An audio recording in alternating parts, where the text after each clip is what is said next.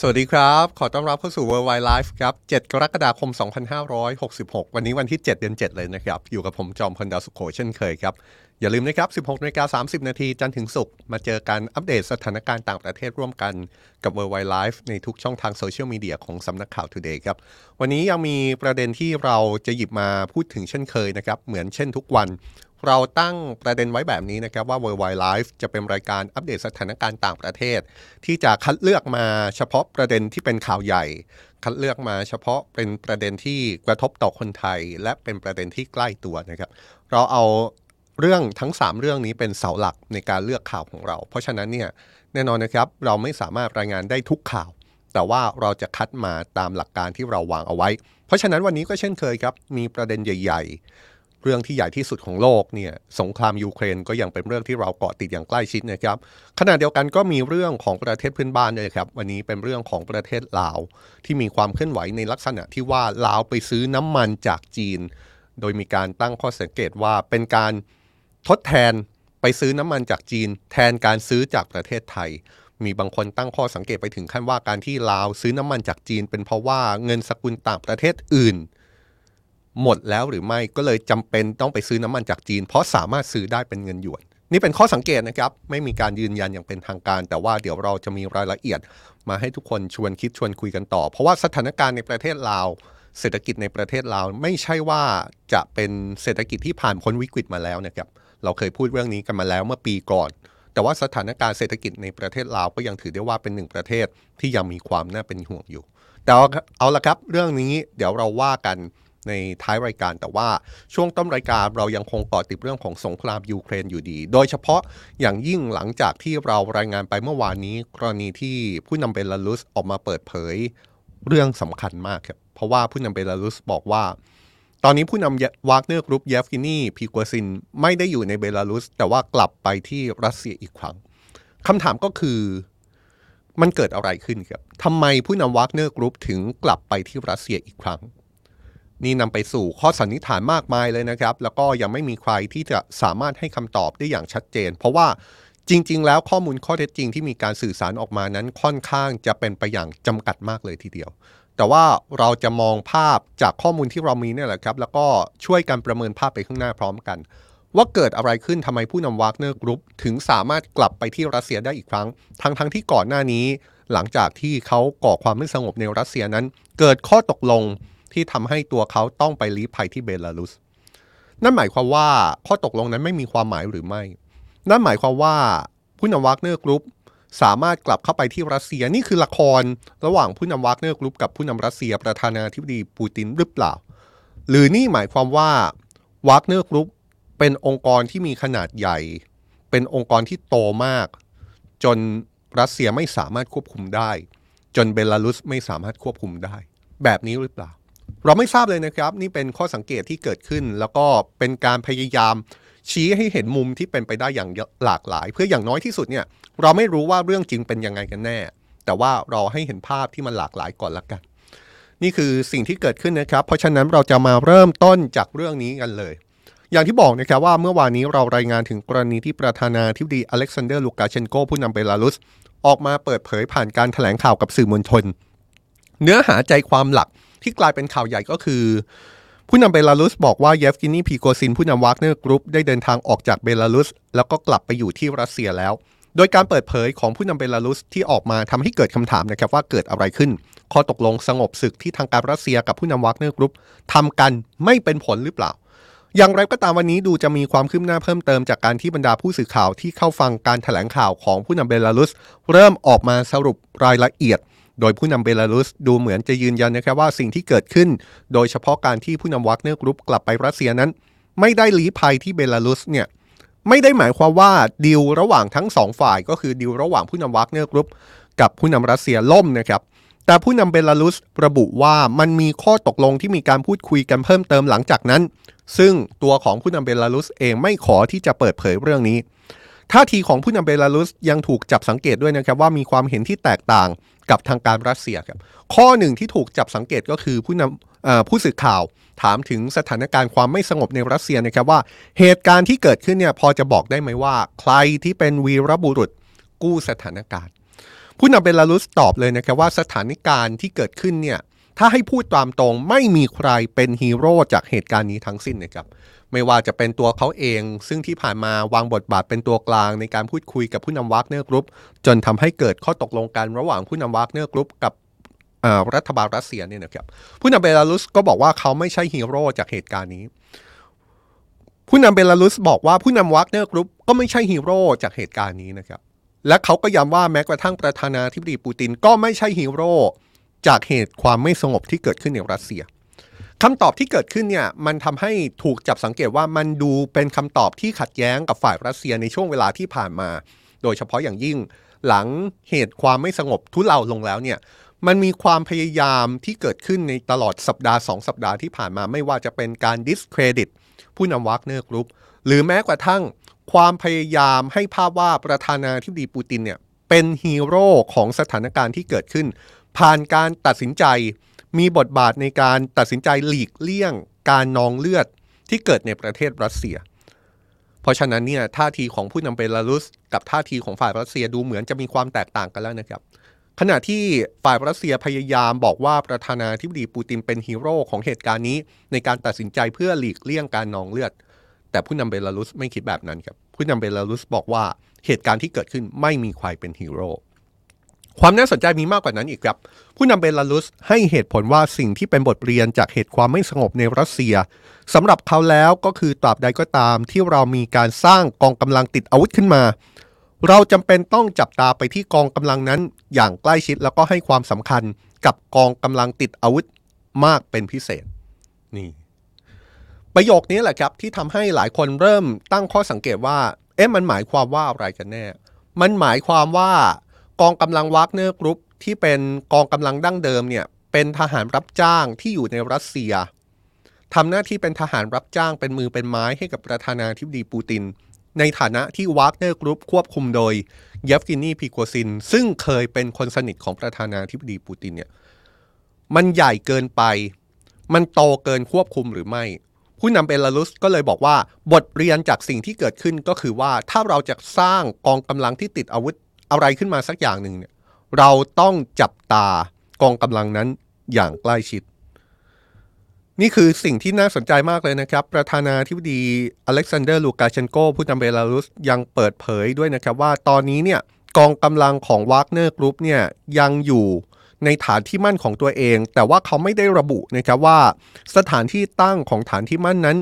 อยู่ที่ไหนกันแน่ โดยก่อนหน้านี้เนี่ยผู้นำเบลารุส เคยเสนอที่ตั้งให้กับฐานที่มั่นของวากเนอร์กรุ๊ปนะครับ แต่ว่าดูเหมือนว่าฝ่ายวากเนอร์กรุ๊ปเองก็ยังไม่มีข้อสรุปยืนยันว่าตกลงแล้ว จะไปสร้างฐานที่มั่นของวากเนอร์กรุ๊ปในเบลารุสตามการเสนอของผู้นำเบลารุสหรือเปล่า นี่คือสิ่งที่เกิดขึ้นนะครับ แล้วก็เป็นเรื่องที่หลายคนจับสังเกตมาก เพราะว่าก่อนหน้านี้เราก็เคยเปิดเผยข้อมูลที่ระบุว่า ดูเหมือนว่าทางการเบลารุสได้มีการเตรียมพื้นที่ป่า ทางภาคตะวันออกของประเทศเบลารุส ซึ่งเป็นพื้นที่ที่มีเป็นเขตที่ติดอยู่กับประเทศรัสเซียด้วย แต่ว่าผู้นำเบลารุสดูเหมือนจะยืนยันแล้วนะครับว่าจริง ๆ ดูเหมือนจะมีการเตรียมไว้นั่นแหละ แต่ว่าการเตรียมไว้ที่เกิดขึ้นเนี่ยฝ่ายวากเนอร์กรุ๊ปยังไม่มีการตัดสินใจในเรื่องนี้ ขณะเดียวกันผู้นำเบลารุสยังเปิดเผยด้วยนะครับว่าตัวเขาเองเตรียมที่จะพูดคุยกับประธานาธิบดีปูติน เร็วๆนี้อีกครั้งหนึ่ง เพื่อพูดคุยถึงสถานการณ์ของกลุ่มวากเนอร์กรุ๊ปโดยเฉพาะ แล้วก็อาจจะมีการพูดคุยในเรื่องอื่นด้วยนะครับ แต่ว่าตัวของผู้นำเบลารุสยืนยันว่าการพูดคุยกับประธานาธิบดีปูติน ซึ่งจะมีเรื่องของสถานการณ์เกี่ยวกับกลุ่มวากเนอร์เนี่ยไม่น่าจะเป็นเรื่องที่มีปัญหาอะไรเพิ่มเติม ตราบใดที่กลุ่มวากเนอร์กรุ๊ปยังคงทำประโยชน์ให้กับรัสเซีย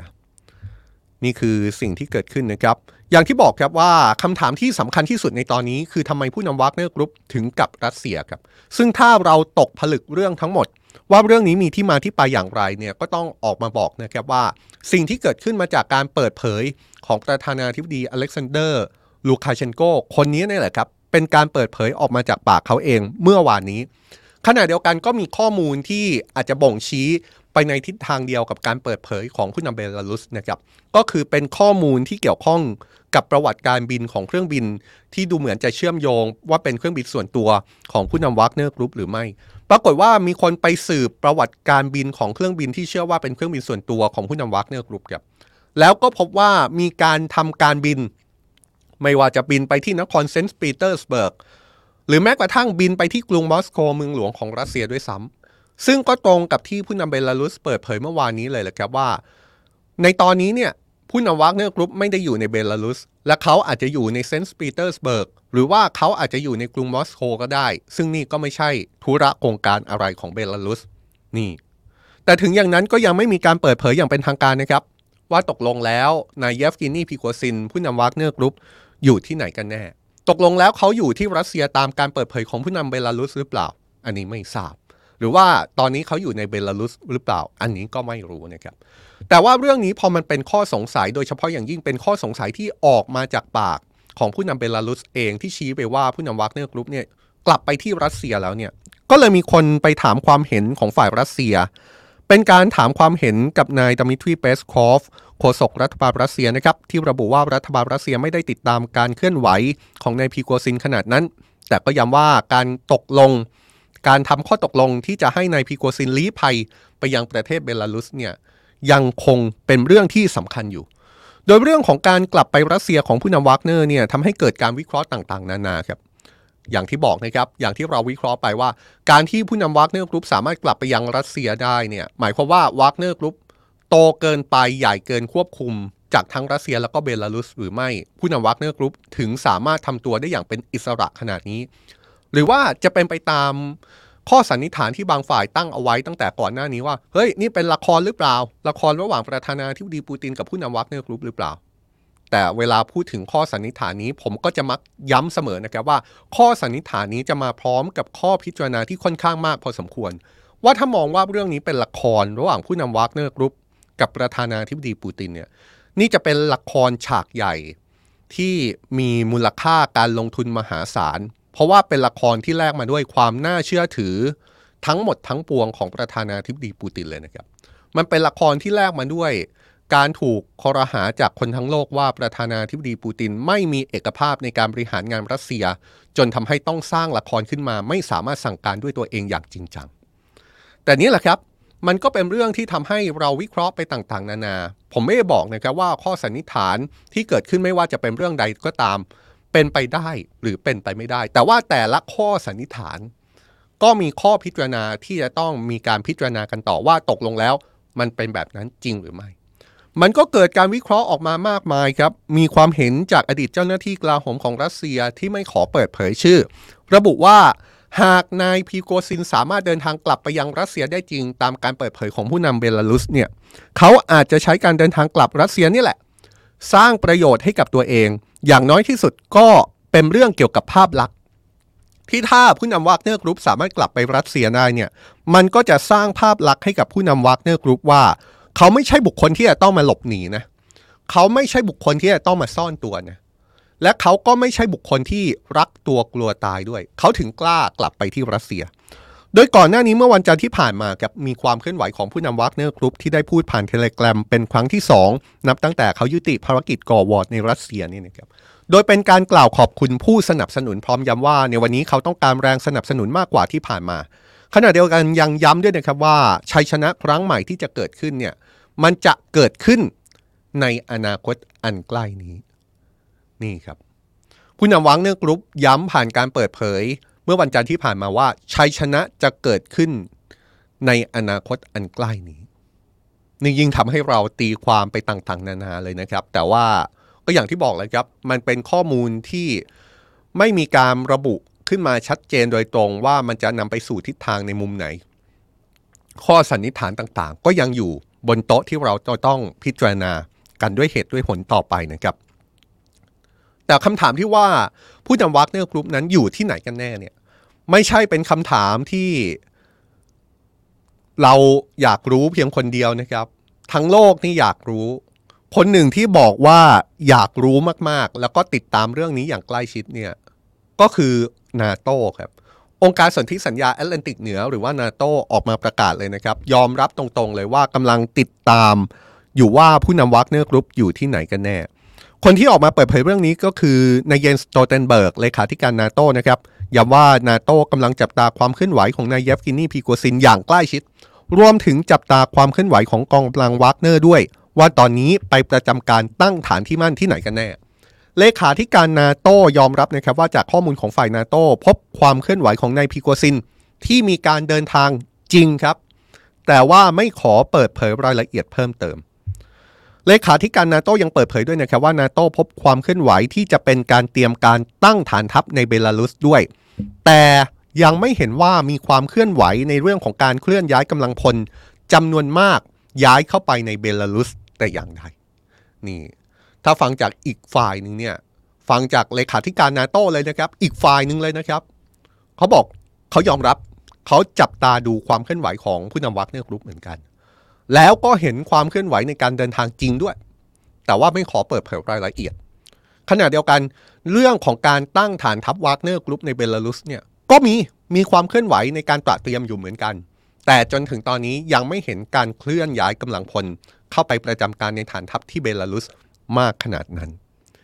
นี่แหละครับ นี่เป็นสิ่งที่เราพยายามจะจับสังเกตถึงสิ่งที่เป็นความคืบหน้าล่าสุด แล้วก็เป็นความเคลื่อนไหวใหญ่นะครับ เป็นผลพวงสืบเนื่องจากเหตุความไม่สงบในรัสเซียเมื่อสองสัปดาห์ก่อนนู่นเลย แต่ว่ามันยังเป็นผลที่มาต่อเนื่องจนกระทั่งถึงทุกวันนี้ แล้วก็ยังเป็นแรงกระเพื่อมที่เกิดขึ้นเสมอมาคำถามก็คือทุกคนคิดว่าเยฟกินีพีโกซินอยู่ที่ไหนกันแน่ครับ กลับไปรัสเซียตามที่ผู้นำเบลารุสออกมาเปิดเผยจริงไหม แล้วการกลับไปรัสเซียของผู้นำวากเนอร์กรุ๊ปเนี่ยถ้าเป็นความจริง มันหมายความว่าอะไรครับ นี่เป็นคำถามที่อยากชวนทุกคนคิดชวนทุกคนคุยมากเลยนะครับว่ามันหมายความว่าอะไรกันแน่ แต่แน่นอนนะครับ การประเมินของเราเนี่ยก็เป็นการประเมินภาพกันไปตามข้อมูลที่มี แต่เราเชื่อเหลือเกินครับว่าทุกอย่างเวลาจะเป็นคำตอบ เพราะฉะนั้นติดตามเราต่อเนื่องนะครับ เดี๋ยวเราจะเอามาอัปเดตให้ทราบกัน แต่นอกจากสถานการณ์ความเคลื่อนไหวความไม่สงบในรัสเซียที่เป็นผลสืบเนื่องมาจนถึงวันนี้เนี่ยเรายังมีความคืบหน้าเกี่ยวกับสงครามในยูเครนอยู่ด้วยนะครับ ความเคลื่อนไหวของการสู้รบในยูเครน เพื่อต่อต้านรัสเซียมีความเคลื่อนไหวออกมาจากสหรัฐนะครับสหรัฐอาจจะพิจารณาส่งระเบิดลูกปลาย ไปช่วยยูเครนต่อต้านรัสเซียครับ ซึ่งเรื่องนี้เป็นเรื่องที่ถูกวิจารณ์อย่างมากนะครับ เพราะว่าอาวุธชนิดนี้ที่เรียกกันว่าระเบิดลูกปลายเนี่ยเป็นอาวุธต้องห้าม มีการลงนามตกลงกันในประเทศกว่า 120 ประเทศ ว่าห้ามใช้อาวุธชนิดนี้ครับ แต่ว่ามีข่าวออกมานะครับว่าสหรัฐจะส่งอาวุธลูกนี้ชนิดนี้ไปให้ยูเครนใช้ครับ โดยรายงานที่มีการเปิดเผยออกมาอ้างเจ้าหน้าที่สหรัฐเองเลยนะครับ ระบุว่าในเรื่องนี้เป็นเรื่องที่รัฐบาลสหรัฐกำลังพิจารณาอย่างถี่ถ้วนคำถามก็คือระเบิดลูกปลายคืออะไรทำไมเป็นอาวุธที่ 120 กว่าชาติ ห้ามใช้ ทั่วโลกคำตอบก็คือระเบิดลูกปลายมีลักษณะแบบนี้นะครับ เป็นอาวุธที่ออกแบบมา ให้สามารถใช้งานได้ ไม่ว่าจะเป็นจากการยิงจากเครื่องบิน ยิงจากรถถังหรือว่ายิงแบบขีปนาวุธก็ได้ โดยเมื่อยิงแล้วระเบิดนี้จะแตกกลางอากาศ และจะมีกระสุนลูกปลาย ขนาดเล็กกระจายไปทั่วทุกทิศทาง และทำให้ทุกคนที่อยู่บริเวณนั้นเสียชีวิต หรือว่าบาดเจ็บนะครับ ประเด็นหนึ่งที่กังวลก็คือส่วนใหญ่เนี่ยระเบิดลูกปลายที่มีการใช้งานเนี่ยไม่ระเบิดทันทีหลังถูกยิงนะครับ อัตราส่วนของระเบิดลูกปลายที่ไม่ระเบิดหลังจากถูกใช้งานทันทีเนี่ยมีสูงถึง 40% นั่นหมายความว่ามีโอกาสที่ระเบิดลูกปลายจะไม่แตกตัวทันทีในช่วงเวลาของการสู้รบทำสงคราม แต่ว่าระเบิดเหล่านี้อาจจะกลายเป็นกับระเบิด ที่รอวันระเบิดหลังจากสิ้นสุดสงครามไปแล้วก็ได้ และนั่นหมายความว่านี่คือความอันตรายต่อพลเมืองหลังสงครามนะครับอาวุธชนิดนี้เคยถูกใช้มาแล้วในช่วงสงครามโลกครั้งที่2ครับในอย่างน้อย 15 ประเทศ ปรากฏทั้งในเอธิโอเปียฝรั่งเศสอิสราเอลเนเธอร์แลนด์แม้กระทั่งในรัสเซียแล้วก็สหรัฐนะครับ แต่ที่ใกล้ตัวเข้ามาหน่อยเนี่ยก็คือสหรัฐอเมริกา ใช้ระเบิดลูกปรายที่มีความรุนแรง มีความหดเหี้ยมมากเนี่ยนะครับโจมตีในประเทศลาวในช่วงสงครามเย็นในช่วง 1964ถึง1973 โดยมีการคาดการณ์ว่าสหรัฐทิ้งระเบิดลูกปรายใส่ลาวมากกว่า 260 ล้านลูก และจนถึงตอนนี้มีเพียง 470,000 ลูกเท่านั้น หรือคิดเป็น 0.47%ที่ผ่านการเก็บกู้แล้ว บาดแผลที่โหดเหี้ยมที่สหรัฐเคยทำไว้กับลาวผ่านการทิ้งระเบิดลูกปลายเนี่ยนะครับทำให้มีพลเมืองเสียชีวิตจากระเบิดชนิดนี้อย่างน้อย 11,000 คน นี่ก็เลยเป็นสาเหตุกับที่ทำให้ 120 กว่าประเทศทั่วโลก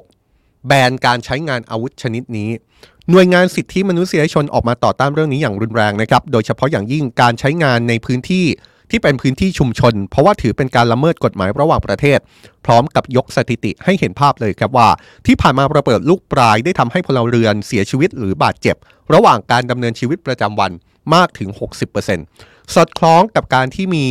120 ประเทศ ร่วมลงนามไม่ใช้ไม่ผลิตไม่ส่งต่อ ไม่เก็บไว้ในคลัง ซึ่งประเทศที่ลงนามเนี่ยก็มีทั้งรัสเซีย ยูเครน แล้วก็สหรัฐรวมอยู่ด้วยนะครับ แต่สิ่งที่น่าเศร้าก็คือพอเกิดสงครามยูเครนขึ้นมา ระเบิดลูกปรายนี้ ถูกหยิบมาใช้ทั้งทั้งที่ทุกคนรู้ว่าเป็นอาวุธอันตราย และทั้งสามชาติ ทั้งสหรัฐทั้งรัสเซียและก็ยูเครน มีความเป็นไปได้ว่าอาจจะใช้ระเบิดลูกปลายนี้ในสงครามยูเครนด้วยหรือไม่ อย่างกรณีรัสเซียเนี่ยมีรายงานว่าเคยใช้ระเบิดลูกปลายนี้มาแล้วนะครับในพื้นที่อยู่อาศัยของประชาชน จนทำให้มีพลเรือนยูเครนเสียชีวิต ขณะที่ในกรณีของสหรัฐก็คือกระแสข่าวล่าสุด ที่เราหยิบยกขึ้นมารายงานเนี่ยแหละครับว่า รัฐบาลสหรัฐกำลังอยู่ระหว่างการพิจารณาส่งระเบิดลูกปลายไปช่วยยูเครนต้านทานรัสเซีย ขณะที่ยูเครนก็มีกระแสว่า ต้องการที่จะใช้อาวุธชนิดนี้เช่นกัน ก็มาจากกรณีเดียวข่าวเดียวกับที่สหรัฐกำลังพิจารณาอยู่เนี่ยแหละครับ เพราะว่าในรายงานข่าวชี้ว่าจริง ๆ แล้ว ฝ่ายที่เป็นผู้เสนอ ให้สหรัฐส่งระเบิดลูกปลายให้กับยูเครนเนี่ยก็เป็นข้อเสนอที่มาจากยูเครนเนี่ยแหละครับยูเครนระบุว่าอาวุธชนิดนี้จะมีส่วนช่วยปฏิบัติการสู้กลับ เพื่อให้ฝ่ายรัสเซียไม่มีประสิทธิภาพ ซึ่งก่อนหน้านี้ฝ่ายสหรัฐดูเหมือนจะมีท่าทีปฏิเสธมาแล้วนะครับ แต่ว่ารายงานข่าวล่าสุดดูเหมือนว่ารัฐบาลสหรัฐกำลังพิจารณาเรื่องนี้อีกครั้งอย่างถี่ถ้วน ว่าตกลงแล้วจะส่งระเบิดลูกปลายนี้ไปด้วยหรือไม่ ย้ำนะครับ นี่คือสิ่งที่เกิดขึ้น รัสเซียมีรายงานใช้ระเบิดลูกปลายแล้วสหรัฐและยูเครนมีรายงานจะใช้ระเบิดชนิดนี้กลับไป ทั้งทั้งที่ทั้ง 3 ประเทศนี้เคยลงนามว่าจะไม่ใช้จะแบน ไม่ใช้ไม่เก็บไม่ส่งต่อ ไม่ผลิต แล้วที่ผ่านมาระเบิดลูกปลายแบบนี้เคยสร้างประวัติศาสตร์บาดแผลมาแล้วในหลายประเทศ เพราะความรุนแรงมันไม่จบแค่ในสงครามนะครับ อย่างที่เราบอกไป เพราะว่ามันมีสัดส่วนของระเบิดลูกปลายที่ไม่ระเบิดโดยทันทีเนี่ยค่อนข้างมาก พอไม่ระเบิดทันทีเนี่ยมันก็กลายเป็นซากระเบิด ที่ตกอยู่ในพื้นที่ ถ้าตกในพื้นที่ชุมชนเนี่ยพอสงครามจบ มีคนไปถูกวัตถุระเบิด กับระเบิดนี้เข้าเนี่ยมันก็จะแตกออกเป็นระเบิดลูกปลาย สร้างความเสียหายให้กับพลเรือนโดยตรง เป็นเรื่องที่น่าเศร้ามากนะครับ ที่ดูเหมือนว่าจะมีการใช้ระเบิดชนิดนี้อีกครั้ง ไม่ว่าจะเป็นการใช้ของฝ่ายใดก็ตาม นี่แหละครับ นี่คือสิ่งที่เกิดขึ้นแล้วก็เป็นความกังวลครับขณะเดียวกัน การร้องขออาวุธยุทโธปกรณ์อื่น ๆ ของยูเครนก็ยังเป็นสิ่งที่เกิดขึ้นอยู่นะครับ ไม่ว่าจะเป็นการร้องขอเครื่องบินรบ โดยเฉพาะ F16 ที่เราพูดถึงมาอย่างต่อเนื่องหลายเดือน ในตอนนี้ต้องบอกอย่างนี้ครับว่าประธานาธิบดีโวโลดิเมียร์ เซเลนสกี้ได้ย้ำอีกครั้งในการให้สัมภาษณ์กับสถานีโทรทัศน์ ABC News ของสหรัฐเมื่อวันพฤหัสบดีก็คือเมื่อวานนี้ยืนยันนะครับว่าเครื่องบินรบ F16 หรือแม้กระทั่งยุทโธปกรณ์อื่น ๆ เนี่ย มันจะมีส่วนช่วยให้ยูเครนมีโอกาส ในการรุกคืบรัสเซียได้เร็วขึ้น และจะมีส่วนช่วยในการรักษาชีวิตของชาวยูเครน และจะทำให้ทัพของยูเครนสามารถต้านทานได้เป็นระยะเวลาที่นานขึ้น ซึ่งเรื่องของ F16 ต้องจับตากันต่อไปนะครับว่า ชาติวันตกจะใจอ่อนส่งให้ยูเครนเมื่อไหร่ แต่สิ่งที่น่าจะมีการประเมินแล้วว่า ความเป็นไปได้ที่จะได้เห็นเครื่องบินรบ F16 ในสงครามยูเครน ที่ชาติตะวันตกจะส่งให้ยูเครนนั้น อาจจะเป็นสิ่งที่เกิดขึ้นได้แน่ๆ แต่ไม่รู้เมื่อไหร่เท่านั้นเองทำไมผมถึงพูดแบบนั้นนะครับ เพราะว่าในตอนนี้มีชาติอย่างเดนมาร์กแล้วก็เนเธอร์แลนด์ซึ่งเป็นชาติสมาชิกนาโตเนี่ยนะครับ ได้มีการจัดกลุ่มกัน เพื่อเป็นพันธมิตรระดับนานาชาติ ในการฝึกนักบิน แล้วก็พนักงานภาคพื้น ในการใช้งาน แล้วก็รักษาเครื่องบิน F16 ให้กับยูเครนเป็นที่เรียบร้อยแล้ว เพราะฉะนั้นเนี่ยมันก็มีการฝึกแล้ว หมายความว่าการส่งเครื่องบินรบ F16 ก็เป็นเรื่องที่อาจจะไม่ไกลเกินการคาดการณ์ไป แต่คำถามก็คือว่าจะเป็นการส่งในช่วงไหน ยังเป็นการส่งในช่วงของปฏิบัติการสู้กลับอยู่หรือไม่ หรือว่าจะเป็นการส่งในช่วงหลังจากพ้นปฏิบัติการสู้กลับไปแล้ว ซึ่งถ้ายิ่งส่งช้าฝ่ายยูเครนก็จะมองว่า จะยิ่งทำให้ชีวิตของพลเรือนยูเครน ชีวิตของทหารยูเครน สูญเสียไปมากยิ่งขึ้น ขณะเดียวกันประธานาธิบดีเซเลนสกี้ยังเรียกร้องไปยังชาติสมาชิกนาโต้ด้วยนะครับ ให้นาโต้นั้นมีสัญญาณที่ชัดเจนเกี่ยวกับการรับยูเครนเข้าเป็นสมาชิกของนาโต้เรื่องนี้เราพูดไปแล้วหลายครั้งนะครับ แล้วก็เป็นเรื่องที่เราจับตาไปถึงการประชุมสุดยอดนาโต้ในวันที่ 11 แล้วก็ 12 กรกฎาคมนี้ที่ประเทศลิทัวเนีย คำถามก็คือว่าการประชุมที่จะเกิดขึ้นในวันที่ 11 แล้วก็ 12 ก็คือในช่วงสัปดาห์หน้าเนี่ยจะเป็นการประชุมที่นาโตจะมีการให้คำมั่นสัญญาที่ชัดเจนกับยูเครนหรือไม่ ว่ายูเครนจะได้เป็นสมาชิกนาโตเมื่อไหร่ สิ่งที่เกิดขึ้นมาแล้วก็คือสิ่งที่นาโตเคยยืนยันกับยูเครนเมื่อปี 2008 นะครับ ว่า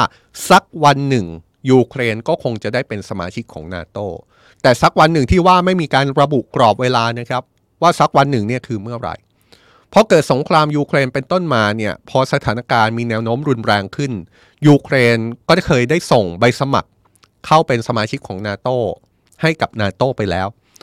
การประชุมที่จะเกิดขึ้นในช่วงสัปดาห์หน้าเนี่ยแหละครับจะเป็นสิ่งที่ยูเครนออกมาทวงถามว่าตกลงแล้วจะมีกรอบเวลาให้กับยูเครนหรือไม่ ว่ายูเครนจะได้เป็นสมาชิกนาโตเมื่อไหร่ ท่าทีที่ดูจะเป็นไปได้มากที่สุดในตอนนี้ที่ออกมาจากฝ่ายนาโต้ก็คือ ยูเครนจะเป็นสมาชิกนาโต้หลังสงคราม ยูเครนสิ้นสุดคำถามก็คือนี่ก็ไม่ใช่กรอบเวลาที่ชัดเจนอยู่ดีนะครับ เพราะว่าไม่มีใครทราบ ว่าสงครามยูเครนสิ้นสุดเมื่อไหร่ และถ้าเป็นไปตามที่ฝ่ายยูเครนทวงถามเนี่ยแล้วฝ่ายนาโต้ให้กรอบเวลาที่ชัดเจนกว่าที่ผ่านมาได้เนี่ย ผมยกตัวอย่างแบบนี้นะครับ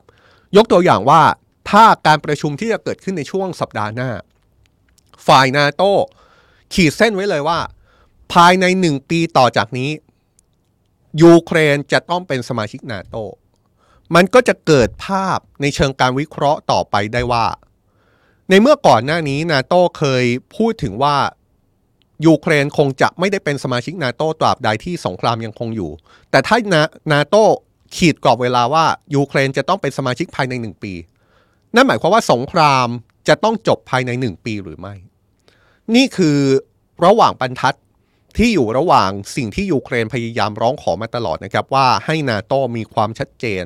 เรื่องกรอบเวลา ในการรับยูเครนเข้าเป็นสมาชิกนาโตเพราะว่ามันมีเรื่องที่เกี่ยวข้องกับการกำหนดเวลาในการสิ้นสุด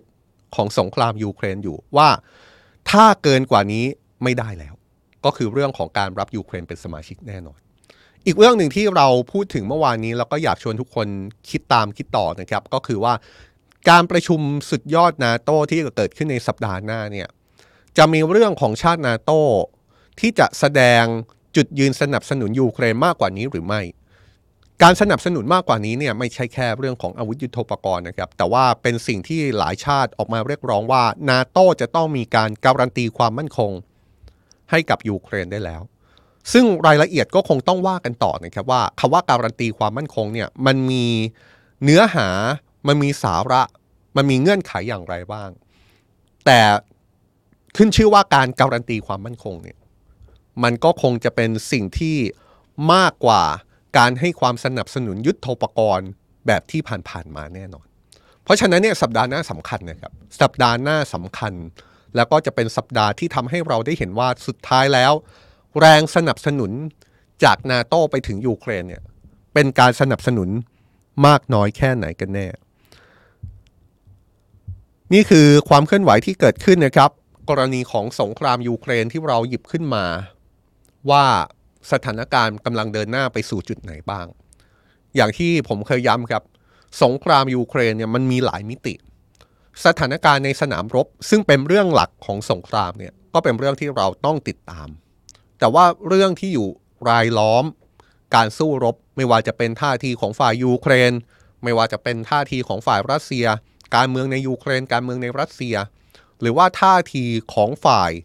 ที่สนับสนุนยูเครน หรือท่าทีของฝ่ายที่อาจถูกมองได้ว่าเอ็นเอียงไปทางรัสเซียเนี่ยก็มีความสำคัญที่ต้องจับตาไม่แพ้กัน เป็นบริบทที่รายล้อม เพราะว่าสงครามยูเครนเนี่ยมันไม่ใช่แค่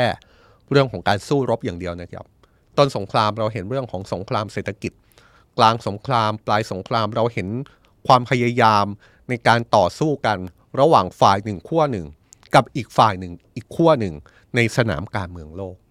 ทีนี้ถ้าย้อนกลับไปในช่วงต้นสงครามอย่างที่ผมบอกไปนะครับ ว่าสงครามยูเครนภาพแรกที่ปรากฏชัดเจน คือสงครามเศรษฐกิจนะครับ รื่องนี้ไม่ต้องย้อนความกันเยอะใช่ไหมครับ เพราะว่าถ้าเรานึกภาพกลับไป เมื่อปีที่แล้วเนี่ยเราเห็นภาพชัดเจนว่าสภาพเศรษฐกิจทั่วโลก มีปัญหาหนักมากจากวิกฤตที่ซ้อนวิกฤต วิกฤตที่ซ้อนวิกฤตที่ว่าเนี่ยเราก็ต้องไล่มาตั้งแต่ผลกระทบจากโควิด -19 ในช่วงปลายๆใช่ไหมครับ จนกระทั่งนำไปสู่ช่วงต้นของสงครามยูเครนเนี่ยทำให้เราเห็นหลายประเทศ ที่อยู่ในสภาวะเศรษฐกิจที่ยากลำบาก บางประเทศเข้าขั้นล้มละลาย ประเทศหนึ่งที่เราเคยพูดถึงไปก็คือศรีลังกา ซึ่งเป็นเรื่องที่ใหญ่มาก ขณะที่อีกประเทศหนึ่งที่ถูกจับตาถึงความกังวลถึงสถานการณ์เศรษฐกิจ และที่สำคัญอยู่ใกล้บ้านเราครับ ก็คือประเทศสปปลาวนะครับ ต้องจับตากันต่อครับ ถ้าเราติดตามมาตั้งแต่ปีที่แล้วเราก็พูดถึงข้อกังวลถึงเศรษฐกิจลาวที่ได้รับผลกระทบรุนแรงจากวิกฤตเศรษฐกิจของโลก สถานการณ์โลกที่ร้อนแรงเนี่ยส่งผลกระทบให้ ลาวเกิดวิกฤตเศรษฐกิจขึ้นมานะครับประเด็นหลักของวิกฤตเศรษฐกิจที่เกิดขึ้นในลาวก็คือ การที่คนเราต้องเผชิญกับปัญหาเศรษฐกิจ ปัญหาเงินเฟ้อสูง เงินเฟ้อสูงเนี่ยถ้าให้อธิบายเป็นภาษาทั่วไปก็คือ การที่เรามีเงินในกระเป๋าเท่าเดิม แต่ว่ามูลค่าของเงินนั้นน้อยลง จนทำให้จับจ่ายซื้อของได้น้อยกว่าเมื่อก่อนยังไม่รวมถึงราคาที่เราจะต้องไปซื้อสินค้านั้นที่เพิ่มสูงขึ้นด้วย ยกตัวอย่างครับ ก็อย่างเช่น ราคาน้ำมันในลาวเนี่ย ที่มีการเปรียบเทียบว่าปรับตัวสูงขึ้นถึง 4 เท่าตัว เมื่อเทียบกับก่อนหน้านี้ นี่เป็นปัญหาที่ยังเกิดขึ้นอยู่นะครับทั้งทั้งที่หลายประเทศสถานการณ์ทางเศรษฐกิจ อาจจะทุเลาเบาบางลงไปแล้ว ปัญหาเศรษฐกิจในลาวยังเป็นสิ่งที่เกิดขึ้นอยู่ หลายคนก็ยังจับตาไปถึงสถานะทางการเงินของประเทศลาวที่ถูกตั้งข้อสังเกตว่ากำลังเป็นประเทศที่พึ่งพาจีนมากขึ้นเรื่อยๆ หรือไม่ พร้อม ๆ กับการเปิดใช้งาน ให้สามารถใช้เงินหยวนได้ในประเทศอย่างยืดหยุ่นมากขึ้น ล่าสุดมีรายงานจากหนังสือพิมพ์ลาวเทียนไทมส์ซึ่งเป็นสื่อภาษาอังกฤษในลาวนะครับ ระบุว่าในตอนนี้ทางการลาว ได้หันไปนำเข้าน้ำมันจากประเทศจีน ด้วยการซื้อด้วยเงินสกุลหยวนครับสื่อของเรารายงานแบบนี้นะครับว่าการนำเข้าน้ำมันจากจีน เริ่มต้นขึ้นตั้งแต่เมื่อสัปดาห์ก่อน โดยเป็นความร่วมมือที่ดำเนินการมาตั้งแต่เมื่อเดือนพฤษภาคมที่ผ่านมา ระหว่างรัฐวิสาหกิจด้านพลังงานของลาวซึ่งอยู่ภายใต้การควบคุมของกระทรวงความมั่นคงแห่งชาติลาว กับบริษัทซิโนเปกของจีน ซึ่งเป็นการทำสัญญากับซิโนเปกฮ่องกงนะครับรวมถึงบริษัทซิโนลาว สื่อของลาวยืนยันนะครับว่าน้ำมันที่ซื้อมาจากจีนจะถูกนำมาใช้ในการขายต่อในประเทศลาวครับ ทั้งในรูปแบบการขายปลีกแล้วก็ขายส่ง โดยเริ่มมีการขนส่งเข้าไปในลาวผ่านชายแดน ที่แขวงหลวงน้ำทา ซึ่งติดอยู่กับประเทศจีน เรื่องนี้ถูกจับตาแล้วก็ถูกมองว่าเกี่ยวข้องกับไทยพอสมควรนะครับ เพราะว่าที่ผ่านมาเนี่ยลาวซื้อน้ำมันจากไทย ซึ่งเราก็คงต้องไปตรวจสอบในรายละเอียดแหละครับว่าการหันไปซื้อน้ำมันจากจีนนั้น มีจำนวนมากน้อยแค่ไหน และเป็นการซื้อน้ำมันที่แทนการซื้อน้ำมันจากไทยหรือไม่ทำกลางข้อสังเกตที่ออกมาเนี่ยครับว่านี่จะเป็นการนำเข้าน้ำมันจากจีนทดแทนการซื้อน้ำมันจากไทยครับ เพราะว่าถ้าซื้อจากจีนลาจะสามารถจ่ายเป็นสกุลเงินหยวนได้ เว็บไซต์ Radio Free Asia รายงานในกรณีนี้ โดยสอบถามความเห็นไปยังผู้ใช้น้ำมันในลาวครับรวมถึงผู้ที่อยู่ในแวดวงพลังงานในลาว โดยผู้ที่ให้ข้อมูลคนหนึ่งระบุนะครับว่า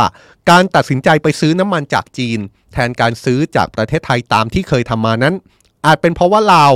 ไม่มีสกุลเงินต่างประเทศมากพอที่จะซื้อน้ำมันจากประเทศไทยครับขณะที่การซื้อน้ำมันจากจีนนั้นลาวสามารถจ่ายเป็นเงินหยวนได้ ขณะเดียวกัน การซื้อน้ำมันจากจีนนั้นอาจจะมี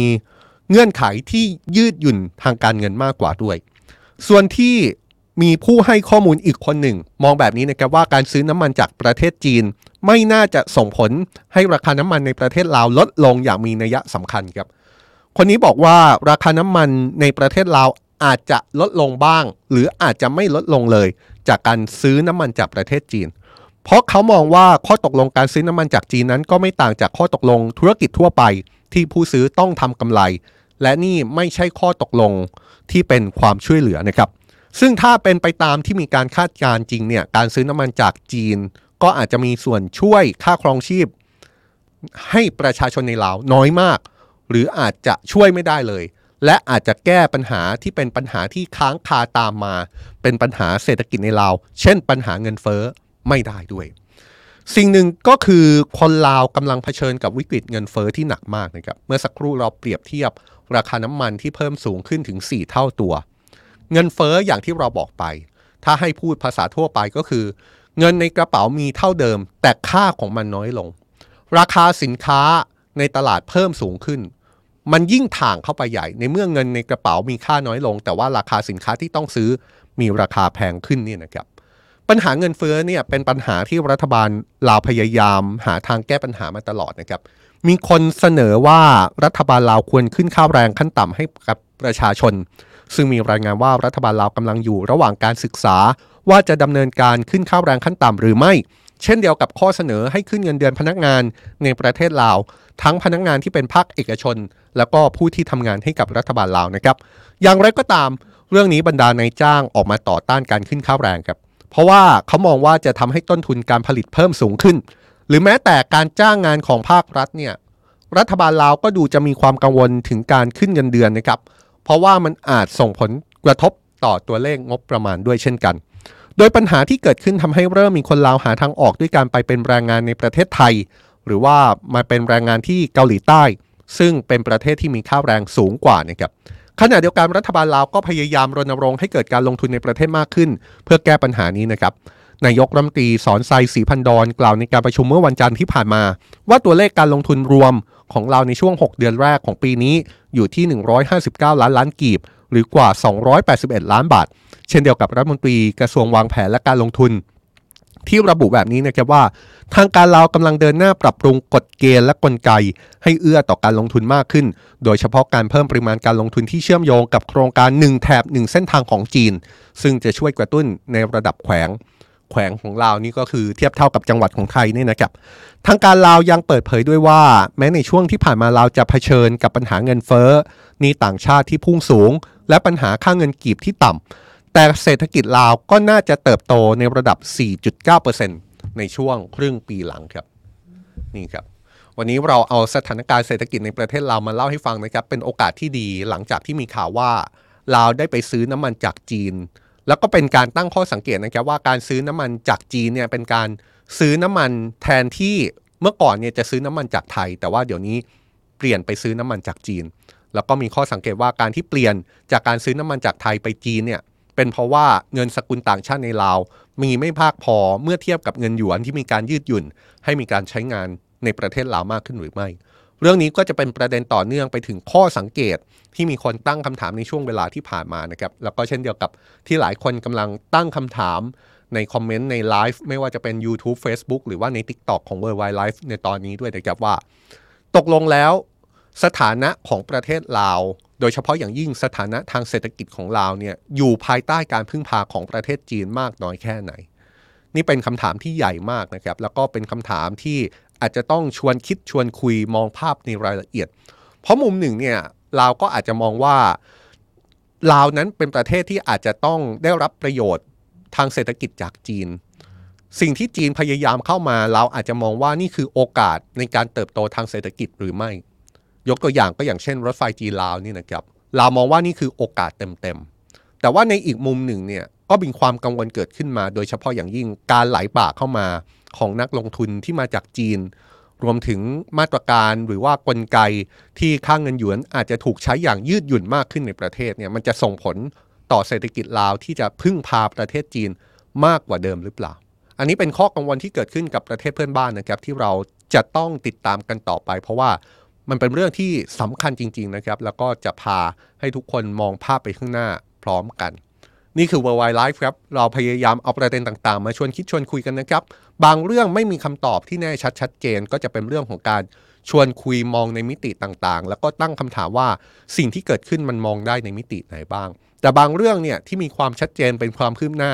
เราก็พยายามที่จะสรุปเอามาให้เห็นภาพให้ชัดเจนแล้วก็เข้าใจง่ายที่สุดนะครับ เจอกันแบบนี้จันถึงศุกเลยครับ 16นาฬิกา30 นาทีในทุกช่องทางโซเชียลมีเดียของสำนักข่าวทูเดย์นะครับ เช่นเคยนะครับ ก่อนจากการเนี่ยอยากจะประชาสัมพันธ์เล็กน้อย ว่าทีมข่าวสำนักข่าว Today ทำช่อง YouTube ช่องใหม่ ที่มีชื่อว่า Today for Tomorrow ครับ นี่ทีมงานขึ้นมาเลยนะครับ เป็นช่องที่มีทั้งรายการ Tomorrow Deep Dive นี่เป็นรายการธุรกิจยอดนิยมเลยนะครับ Hint Up เนี่ยเป็นรายการสิ่งแวดล้อมที่สรุปปัญหาสิ่งแวดล้อมให้เข้าใจแบบง่าย ๆ ว่าปัญหาความเปลี่ยนแปลงสภาพอากาศนี่มันรุนแรงแค่ไหน Check and Balance เกมการเมืองก็เป็นรายการการเมืองนโยบายสาธารณะเนี่ยนะครับ หลายคนผมเชื่อว่าเคยดูรายการเหล่านี้มาแล้วใน YouTube ของสำนักข่าว Today แต่ว่าตอนนี้รายการเหล่านี้เนี่ยถูกย้ายไปที่ช่องใหม่ที่มีชื่อว่า Today for Tomorrow นะครับอยากชวนทุกคนที่เป็นแฟนข่าวของสำนักข่าว Today ไปติดตามช่องนี้ตามไปด้วยนะครับ จะได้เป็นแฟนข่าวกันในหลากหลายรายการ เป็นรายการที่เราตั้งใจทำจริงๆครับ เป็นรายการที่เอาความรู้ความเข้าใจที่เข้าใจยากๆเนี่ยมาย่อยให้เข้าใจง่าย แล้วก็พยายามที่จะนำเสนอ ด้วยรูปแบบใหม่ที่มีความสนุกมากขึ้น ฝากด้วยนะครับ ไปกดติดตามช่อง Today for Tomorrow ครับ แต่ว่าวันนี้ผมหมดเวลาแล้วนะครับ 18นาฬิกา30 นาทีเจอกันอีกรอบ แล้วก็จะชวนคุยเรื่องการเมืองเข้มข้นเหมือนเดิม วันนี้จะชวนคุยกันต่อ ในเรื่องของการแก้รัฐธรรมนูญ การนิรโทษกรรม รวมถึงการมองภาพไปข้างหน้าที่ต้องชวนคุยอยู่ดีนั่นแหละครับ ถึงการมองภาพไปถึงรัฐบาลชุดใหม่ ว่าจะมีชื่อว่าพิธาลิมเจริญรัตเป็นนายกรัฐมนตรีหรือไม่ อย่างนี้ถ้าไม่มีความผิดพลาดคล้าดเคลื่อนอะไร เราจะพูดคุยกับคุณไอติมภริษวัชรศิลป์นะครับ ซึ่งเป็นสสของพรรคก้าวไกล มาพูดคุยเรื่องนี้กัน เจอกัน 18นาฬิกา30 นาทีครับสำหรับช่วงนี้ผมจอมพลดาวสุขโขลาไปก่อนนะครับ สวัสดีครับสำนักข่าว Today เพิ่มช่องทางรับชมรายการ Original Content